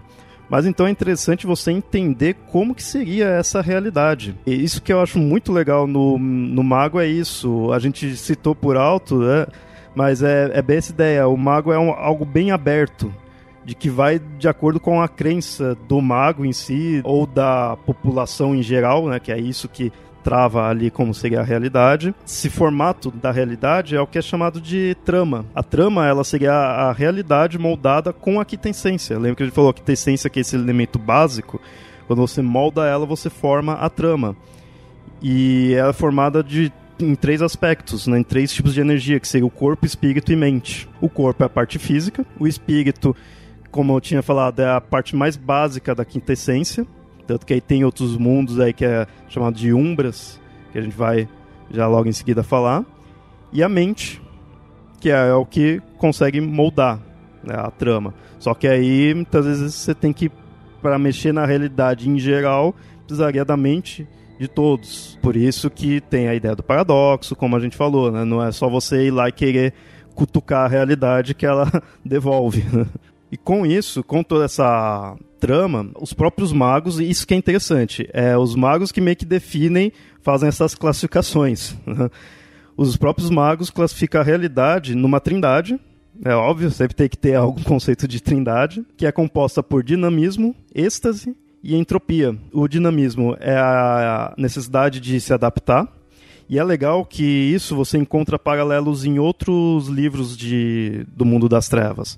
No caso, os lobisomens chamam de wild, esse dinamismo. O êxtase, que é a estabilidade do universo, tem que ter algo estável, senão a realidade ia colidir, não ia, né, seria alguma coisa meio caótica, assim. Os lobisomens, no caso, chamam de Weaver. E a entropia, como a gente falou, seguindo o mesmo conceito ali da, da esfera de entropia, é o fim de tudo. Mas puxando para um novo início. E no caso, os lobisomens chamam de Wyrm. E é interessante que os lobisomens lutam contra essa Wyrm. Quando a gente, a gente fizer um episódio aí próprio de lobisomem, a gente vai falar bastante da Wyrm, que é meio que o inimigo deles em si. Puxando rapidinho dos lobisomens, só para vocês entenderem. Por quê? Porque os lobisomens, no mundo das trevas, eles têm um conceito bem assim, eles são uma raça sobrenatural que nasce como lobisomem, né? não, não é tanto aquela ideia de morder e se tornar né? uma maldição. Não, é uma raça e eles estão muito ligados com a natureza, com a ideia da natureza.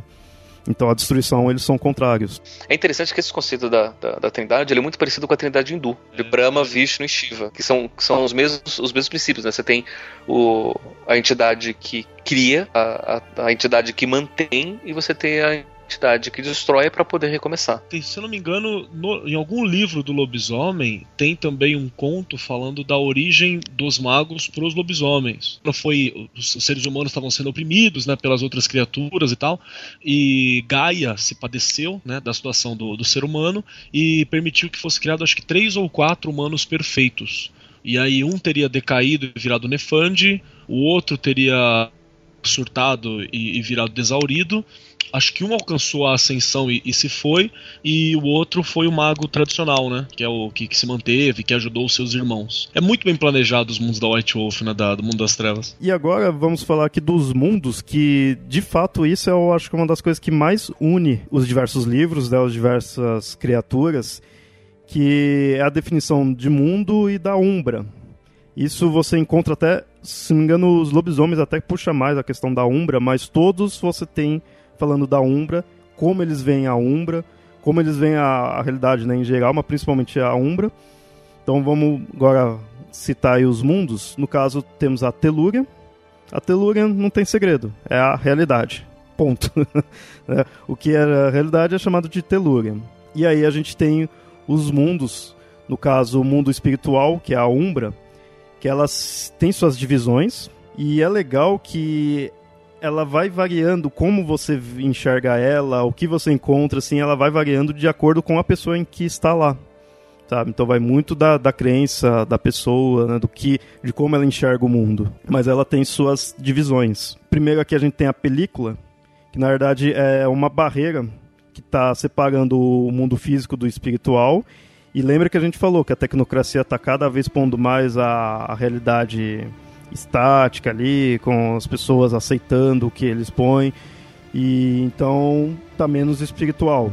Por consequência, a película está cada vez mais grossa. O plano da tecnocracia é que seja realmente uma barreira, né? Porque várias vezes ele, por exemplo, os Nefand, eles foram banidos, né? Para uma das umbras e a película era uma forma de proteção. Não só dos Nefand, mas também das criaturas que moram na umbra, né? Então, para você evitar que essas coisas estranhas apareçam aqui de novo, mas a gente precisa fortalecer a película. Você vê que eles têm, teoricamente, passam um pensamento de proteção, para proteger aqui os humanos, né, os adormecidos. Que na Umbra você encontra de tudo.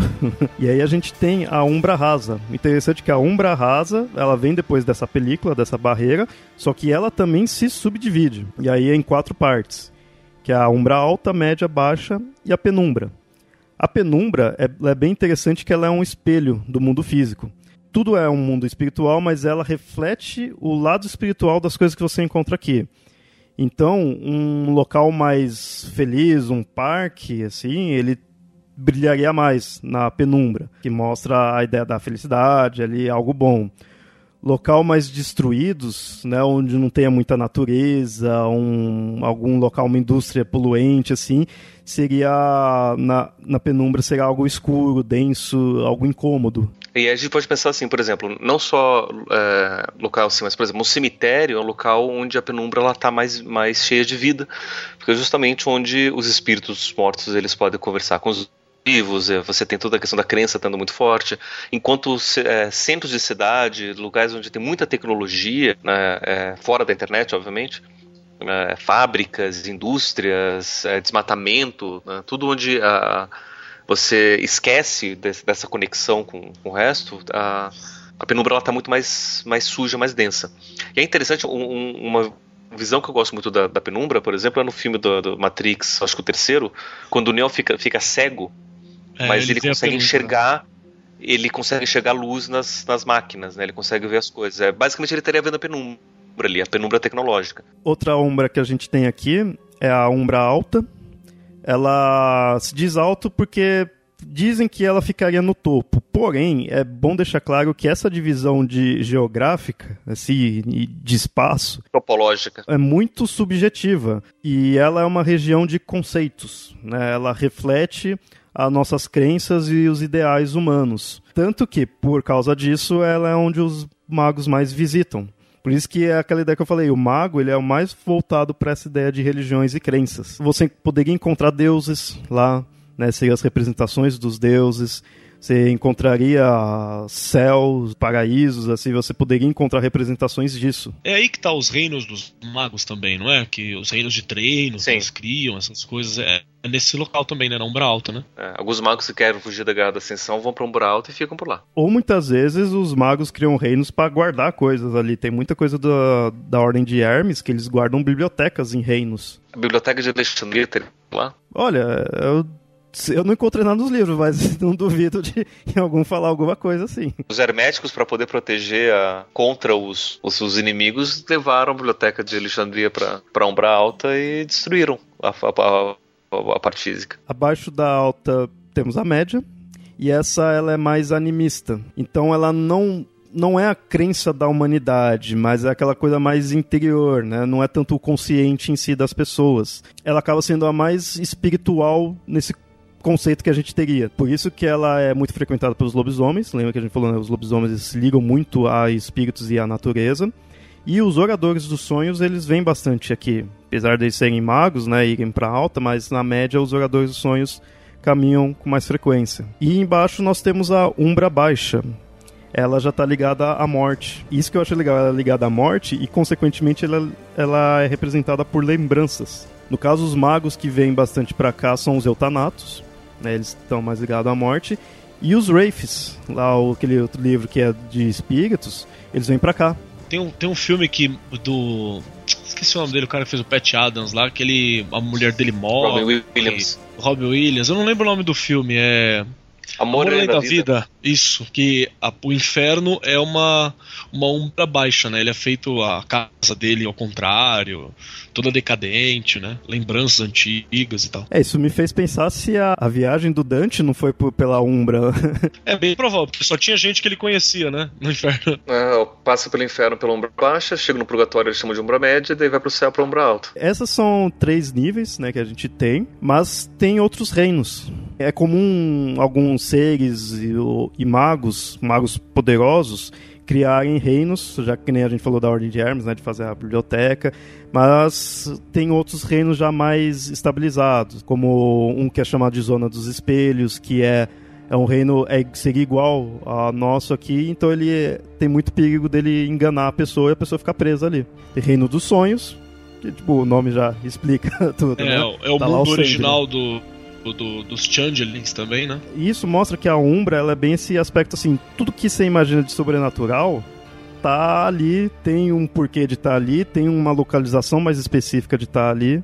E tem a teia digital também que fica nesses nessa sombra rasa, que é como se fosse o espaço da internet, da Deep Web, tá tudo ali na teia, na teia digital. E você pode entrar, né, por exemplo, se você entra, coloca óculos de realidade virtual, ou inclusive utiliza a tela do seu, seu navegador, você consegue visualizar e eventualmente até entrar Eu fico imaginando, por exemplo, o filme Tron, onde o cara entra no computador, ele teria, teria sido transportado para essas pra, essa, pra uma região da teia digital. A gente tem alguns, alguns outros reinos, que é esses já são especificamente chamados de reinos do horizonte. Eles chamam assim porque eles são a divisa entre a Umbra Rasa, que é essa que a gente falou que é subdividida, com a Umbra Profunda. Nesses reinos do horizonte é onde ficam normalmente os magos que criam seus reinos próprios para treino, né, para coisa acadêmica, né? A capela do horizonte fica aí, né? Que seria o conclave do, dos nove do, da tradição é nesse local, né, na Capela do Horizonte. E como falei, o Reino do Horizonte divide a Umbra Rasa da Umbra Profunda. E essa é legal pra caramba. a Umbra Profunda, ela tá além do que seria a Gaia, né, os lobisomens que dá muito essa ênfase em, em Gaia, e ela seria um local bizarro tem alguns reinos nela, são chamados de reinos de fragmentos e reinos do paradoxo. Então, muitas vezes, se um mago tenta fazer alguma coisa muito grande aí se ferra legal, chega um crítico legal, ele vai para o reino do paradoxo, onde ele vai ficar sofrendo o paradoxo que está ali atingindo ele. O mais interessante é, na Umbra em geral, como eu falei, é comum você encontrar os seres sobrenaturais. Né? Os Chandli, os espectros, os lobisomens vagam por lá. Né? E na Umbra Profunda, já que é algo assustador, você vai encontrar criaturas assustadoras. Criaturas que você não conseguiria nem definir o que seriam, seriam inomináveis, que você olhar, você enlouquece. No melhor estilo Lovecraft. Tem um conceito da, da, da magia do século XIX, né? Que nunca mais foi, foi reformulado pro século XX e tal, mas que fala que realmente existiriam orbes, né? Nós estamos fadados à orbe terrestre. Então aqui na orbe terrestre habita a gente com uma forma de existência é, material. Mas teria, por exemplo, a orbe de Marte. Na orbe de Marte teria uma outra existência, numa outra frequência, que seria realmente uma coisa alienígena pra gente, talvez mais avançada, talvez não. E isso reflete muito esse conceito da, da da Umbra Profunda, né? Que é onde você tem a, a divisão. Passou daqui é outra coisa, é outra existência, é outras criaturas. É, é, completamente alienígena, né? O terrível daqui talvez seja isso, por ser outras regras, é outra forma forma de compreensão mesmo. Os únicos magos que de fato fica vindo aqui mesmo são os Nefandes. E por quê? Porque os mestres deles, e os Nefandes têm muito essa ênfase deles adorarem seres estranhos, vivem aqui. Ó, oh, pra quem já assistiu Doctor Who, né, tem um episódio lá que é o do buraco, né, que, é, que eles encontram um buraco que é um contato com a umbra profunda, tem um satanás lá dentro. Uma coisa interessante do mago, em geral, é, isso valeria para todo mundo das trevas, mas se encontra essa especificação mais no, no mago. Que assim, aqui no Papo Lendário a gente está comparando aí com as coisas de magia, de mágica, mas a gente sempre fala de deuses. E no mago você encontra o conceito disso daí, apesar de, na Umbra, você encontrar representações dos nossos deuses conhecidos, né, grego, nórdico, esses assim, teria-se sim seres primordiais, que seriam mais perto desse conceito aí de deuses, que são chamados de puros. Aí fica, como toda boa religião, como tra cada tradição é no estilo de uma, fica aquelas discussões, o que de fato são esses puros ou não. Né, as tradições ficam debatendo. Mas uma ideia geral é que teria-se um, um uno, e isso o coro celestial dá muita ênfase nisso, e esse Uno se separou nesses puros, nesses diversos seres primordiais, e esses seres primordiais que criaram as esferas, e aí foi se fragmentando por toda a realidade. É, um paralelo que dá pra gente fazer seria, por exemplo, no judaísmo, né, você tem dentro da Cabala uma estrutura que seria Deus, e aí Deus se desdobra em, em 10 aspectos e depois 72 nomes que são ainda são Deus, mas são outras atribuições. Então, por exemplo, é o Jeová Rafa, que é o Deus que cura, é o Jeová Jirei, que é o Deus outra coisa, é o Jeová Nissi, que é outro, outro aspecto de Deus. Deus é um D20, né, e você tem as faces diferentes. A mesma coisa seria, por exemplo, sei lá, na Umbanda, que você tem a, a grande expressão de Deus lá em cima, né? E depois você tem os outros orixás, os, ou os anjos no cristianismo, né, que ajudaram na criação, ou no voodoo você tem o Bondier, né, que é o, o deus mais potente, né, em cima, e os, e os Loa, que são desdobramento do Bondier. Que é a ideia clássica de um Uno, e que aí se divide em aspectos menores, mas ainda assim fazem parte dele. Com isso define-se a realidade. Só que assim, o que eu acho mais legal do mago é que nada é certeza, tudo é crença, tá todo mundo certo, cada um tem sua versão, e por isso que fica se debatendo sempre, né? E é por isso que se você for jogar mago, meu, você não pode ser chato. Porque, porque o, teu, o mestre, não, o narrador, ele, ele é o, ao mesmo tempo o, o teu antagonista, ele é Gaia, né? Ele é a realidade, ele é a trama ele é o paradoxo. E às vezes você chega pro, teu, pro mestre e fala: Ah, eu vou explodir aquilo ali. Você tem que descrever como você vai explodir aquilo, aquilo tem que estar de acordo com o seu paradigma. E se o mestre falar, não, não rola, você tem que ficar quieto e aceitar, porque não, não tem como. Senão é muito aberto, né, cara? É, é muito. É, é, muito fácil que você quiser, assim. Então tem que ter essa, essa coisa do, do narrador segurando algumas vezes. E é, e é interessante essa questão da, da, narração, porque eu posso fazer o mesmo efeito seguindo os nove, as nove esferas diferentes. É. Né? Por exemplo, eu quero destruir uma parede porque eu quero chegar do outro lado. Como é que eu vou fazer? O primórdio vai mexer com, a, com por exemplo, posso criar uma explosão ali para poder destruir a parede com, com, com, o primórdio. A correspondência, eu simplesmente vou abrir um portal e vou atravessar para o outro lado. Né? Com o tempo, eu vou, por exemplo, fazer com que a, a, o tempo a parede, ele de muito mais rápido ela se corroer e ela fica mais frágil para poder derrubar mais fácil. É, a vida posso fazer com que vinhas cresçam na parede e, e as vinhas destruam a parede para mim. A matéria, eu manipulo a matéria da parede, né? Transformo ela de, em areia. A força, eu crio uma força muito mais grande para poder empurrar a parede. O espírito, eu vou pro mundo do espírito e, e vou, vou pra, pra penumbra e atravesso. A mente, eu posso abrir um portal com minha mente para ver o que tá, que tem do outro lado e o meu corpo não precisa atravessar. E com a entropia eu tento descobrir qual é o ponto fraco da parede para com o peteleco fazer com que a parede desmorone. Olha só que legal. Né, o mesmo efeito ele pode ser feito de, de, de qualquer forma. Né, de, utilizando qualquer uma das esferas. E o mais interessante do, do, do jogo é como que você vai descrever a realização do seu efeito a partir da, da, da mistura das, das esferas que você fez, né, para construir o seu paradigma. É, e, e, esse é o mais legal. Porque assim, criar bola de fogo, cara, a coisa mais fácil é, ah, vamos mandar uma bola de fogo, tá? Mas como é que você vai fazer isso? Você vai invocar de fogo, você vai criar o fogo para depois crescer ele, você vai usar o fogo que tá lá, você vai criar uma ilusão de bola de fogo pro cara poder acreditar que você tá jogando uma bola de fogo nele, só que na verdade é tudo uma ilusão. Então, por exemplo, a, magia de mente lida muito isso daí com, com de, de, de, ilusão, de manipulação. Então eu posso fazer com que para aquela pessoa o mundo esteja se destruindo e ele morre de fato, queimado, porque ele acredita que ele está pegando fogo, só por efeitos da mente. Preciso de fato criar bola de fogo. Então, assim, tem vários caminhos que eu posso utilizar. Isso que é mais legal do, do, do, do jogo.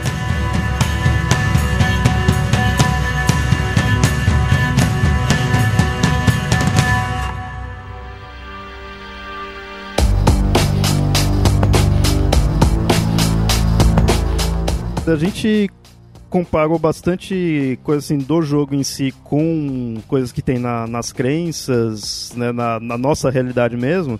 Mas é legal a gente ver que tem muitas outras obras que tem um, um teor semelhante ali, que você consegue fazer uma analogia. Para mim, a mais óbvia, e foi desde que eu vi a primeira vez o filme, antes mesmo de eu assistir, porque me indicaram por causa disso, né? Foi o Matrix. A gente citou aí rapidinho, né, comparando eles com os adeptos da virtualidade, mas é por causa dessa ideia de quando você põe que a realidade não é isso, não é bem o que a gente percebe, e a gente vai aprender é, sobre isso e conseguir moldar a realidade, isso é mago. Matrix foi isso. Né? Nesse mesmo sentido, tem o, o Highlander, e principalmente o Highlander 3, o Feiticeiro, que ele trata justamente disso, né? A ideia do Highlander é que você tem os imortais que vivem na nossa realidade, só que a gente não conhece. E o Highlander fez o feiticeiro, ele seria um, um ilusionista, né? Ele seria um, um membro da Irmandade de, de Akasha que manipularia a realidade a partir de, de, de, ilusões. Um outro filme que dá pra fazer uma certa analogia é o Inception, né, a origem do Christopher Nolan. Eu percebi que esse filme tinha a ver com o Mago, porque às vezes eu é assistia ali. Eu, eu, gosto bastante desse filme, né? Eu via ali, eu, eu eu vejo assim, pô, isso daqui tem umas coisinhas que me lembra Matrix, a ideia de uma outra realidade ali. Aí que depois caiu a ficha, pô, peraí, não é que lembra Matrix, lembra Mago.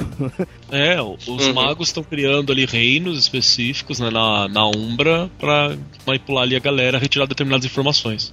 E no caso eles seriam oradores dos sonhos, né? Que é tudo sonho.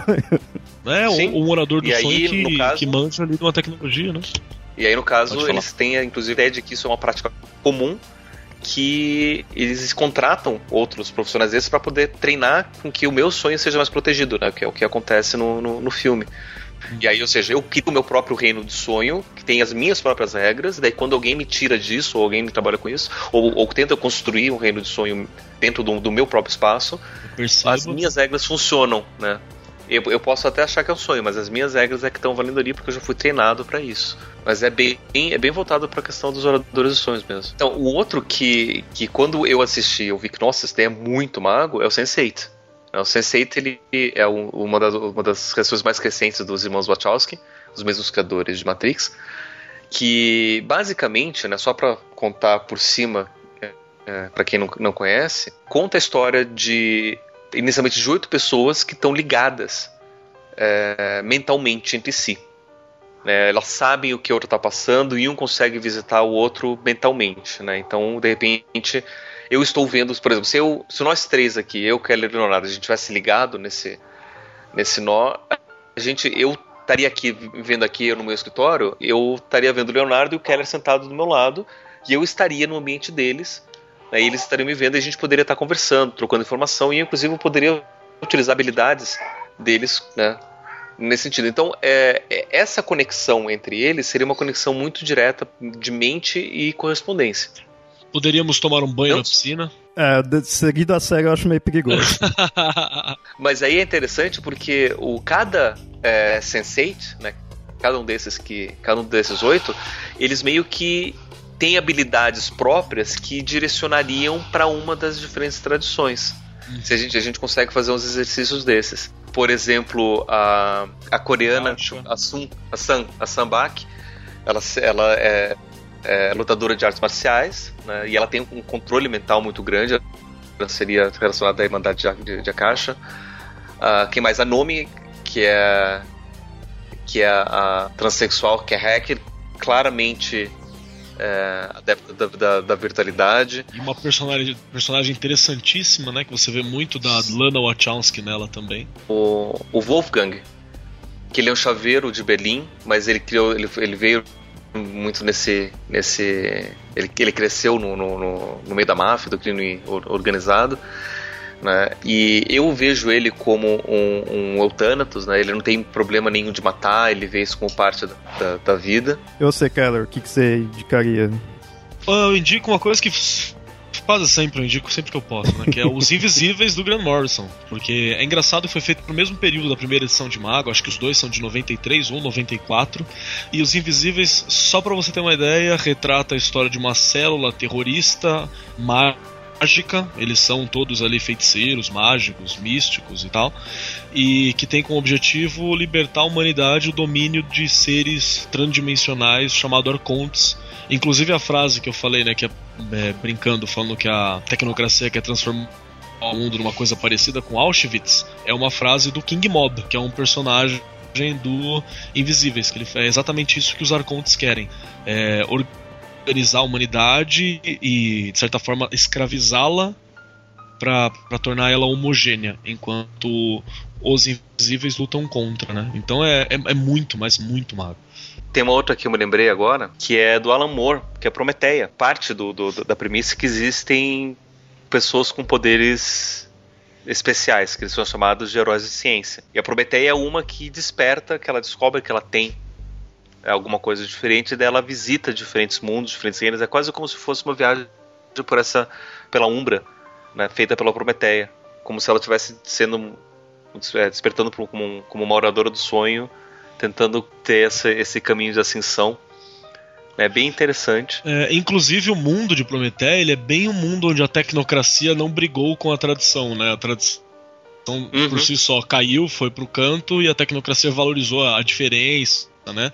E, e se desenvolveu. Queira ou não, Prometeia e os Invisíveis, ele acaba sendo bem próximo ao conceito do mago, porque os autores se basearam nas ideias de ocultismo, né, que tem né, na parte da magia mesmo que a gente tem na nossa realidade mesmo, né? É, ouvinte, é, fica à vontade aí de comentar outras obras que você acha legal que você acha que tem a ver? Eu acho assim que, que qualquer tipo de, de obra que a gente consiga ver um paralelo com o nosso mundo, mas que tem alguma coisa de diferente e que as pessoas normais consigam acessar, a gente consegue comparar com o mago. O mundo do mago, em, em, em comparação com os outros mundos é, do, do mundo das trevas, ele é bem mais dinâmico nesse sentido, bem mais versátil pra gente poder fazer paralelo com o que a gente quiser. A gente consegue fazer, jogar o que a gente bem quiser. Por isso que eu gosto muito pra mim do, de todos os. É.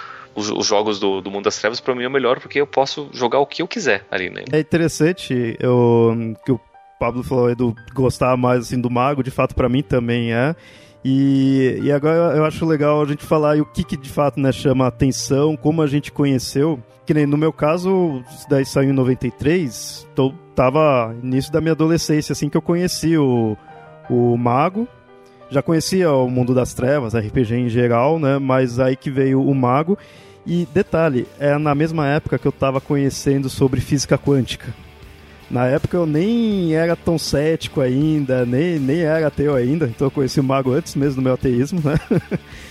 então, assim, para mim foi muito foda que eu vi assim, caramba, tipo, tá, dá pra manipular a realidade. Aí eu via as coisas de física quântica, né? Eu via as matérias assim, então eu via, pô, a, a própria ciência mostra que tem essa ideia do que a realidade é meio que aquilo que você pensa que ela é, né? Aquilo que você que ela é moldável.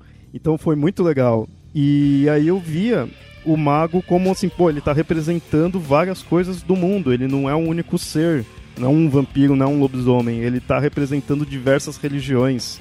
Tá? Então, essa ideia de juntar ciência, religiões e, e a ideia da realidade, né, de você manipular a realidade, foi o que me chamava a atenção. E você, Pablo, como que você conheceu o mago? Cara, era numa época que tava todo mundo jogando RPG no colégio. Ah, só que eu jogava mais D&D, a D&D no caso a D&D segunda edição, que era o que a gente jogava na época. E eu me lembro que o mestre que mestrava as, as aventuras, né, que daí a gente acabou montando o grupo, ele começou a jogar vampiro. Só que ele nunca mestrou vampiro pra gente, né? Ele mestrava eh, a D&D. E aí um outro cara que também jogava com a gente, ele descobriu o lobisomem. E aí mostrou pra gente o livro, não sei o que. Daí ele, ele, um tinha o livro do vampiro, outro tinha o livro do, do, do lobisomem Daí eu comecei a conhecer mais esse mundo, deles mostraram que existia o mago. E para mim, quando eles contaram a ideia do mago, me chamou muita atenção. Só alguns anos depois eu mudei de colégio, nunca mais ia ter contato com eles. Eu comprei o livro. E aí foi que eu que eu comecei a ler e daí eu passei a jogar. Né? E na época também eu era mais dessa onda assim de, de também querer conhecer as coisas, de, de, de trabalhar com magia e meditação e, e, e, e, alteração de realidade. Então, para mim, o Mago ele foi um jogo muito bacana porque ele me deu uma abertura de, de possibilidades muito grande. É, ainda mais depois que eu, quando eu fui estudando mais, eu fui vendo que muito do Mago é baseado em conceitos reais mesmo, de, de, coisas que você lê em livros de história. Eu achei bem mais, bem mais interessante. E você, Keller? Deixa eu ver. Você disse de 93, né, que teria sido quando ele saiu, que você já teve algum contato. Em 93 eu tava comendo caquinha e riscando minha parede com giz né? era bem. Já tá com 5 anos, assim, por aí. Acho que o primeiro contato com o Mago. Na verdade, eu jogava também ADD e GURPS. Eu jogava muito GURPS, aquela porcaria. Hoje eu acho terrível, assim. Ele, ele, é incrível na minha memória, mas ele é horrível de, de você mexer. na minha memória ele é maravilhoso. E a gente jogava GURPS e, e realmente apareceu um livro do vampiro, na época uma, uma, uma Xerox, né? Que ainda tava pegando fins da geração Xerox, a periferia, né? A gente não tinha dinheiro para comprar porcaria nenhuma. Inclusive tinha técnicas que a gente fazia para usar uma roleta para fazer o dado, porque era difícil de conseguir os dados também. E apareceu o vampiro e eu vi o lobisomem. O lobisomem eu achei incrível, porque ele é rasgado a capa, né? E, uhum, e nossa, verdade. E eu me lembro que eu fiquei assim, achei fantástico, porque eram dois livros separados, mas os dois falavam do mesmo universo, né, cara? Isso era do caramba, né? Como poderia ter algo assim, né? É, eu falei, não, será que é sem querer? Como é que é? Não, não entendi de editora, não entendi nada disso. Aí foi quando eu fui apresentado ao mundo das trevas, né? Eu joguei uma aventura de vampiro, eu detestei. Assim, eu achei terrível. Depois joguei é, Lobisomem, eu gostei, gostei muito de Lobisomem. E aí, graças a Dragão Brasil, uma antiga revista RPG, quando ia sair, acho que a terceira edição do Mago, eles fizeram umas matérias especiais e foi quando eu percebi que fazia parte, fui atrás da segunda edição, consegui participar de um grupo, joguei algumas aventuras e depois joguei de novo na mais, mais velho, né? Mas eu, eu, eu fiquei achei fantástico porque você podia fazer tudo. Eu, eu nem sabia o que fazer. Obviamente, joguei adolescente, descambou pra super-herói, né? Chegou uma hora que virou, sei lá, mutante, saca? É, X-Men. Mas é incrível. Eu só fui jogar mais coerente com o mundo agora, com 18, 19 anos, né? Alguns anos atrás. Cara, 18, 19 anos foi há 7, 8 anos atrás. Meu Deus, eu tô velho. é isso aí. Ah, e você falou de material online, tem um site. Alguma coisa dos espelhos, gente. Como é que é o nome? Sim, sim. Livro é... dos espelhos. Livro dos espelhos. Boa parte eu peguei dali, é muito bom. Que ainda tá Vai ficar a recomendação. Aí, tá era, era uma mina, acho que era Eva o nome dela. Eu ia convidar porque o site é muito bom mesmo, fica a recomendação. É, porque se ela estivesse aqui realmente, todos nós somos dispensáveis, porque rapaz, o site é muito bom. O mundo das trevas em geral é legal você jogar cada vez mais assim por estar tá amadurecendo. Vamos lembrar que ele é indicado para acima de 18 anos, né? É que a gente sempre quebrou as regras, mas. É verdade, acho que daí um de nós três podia, né? mas tudo bem.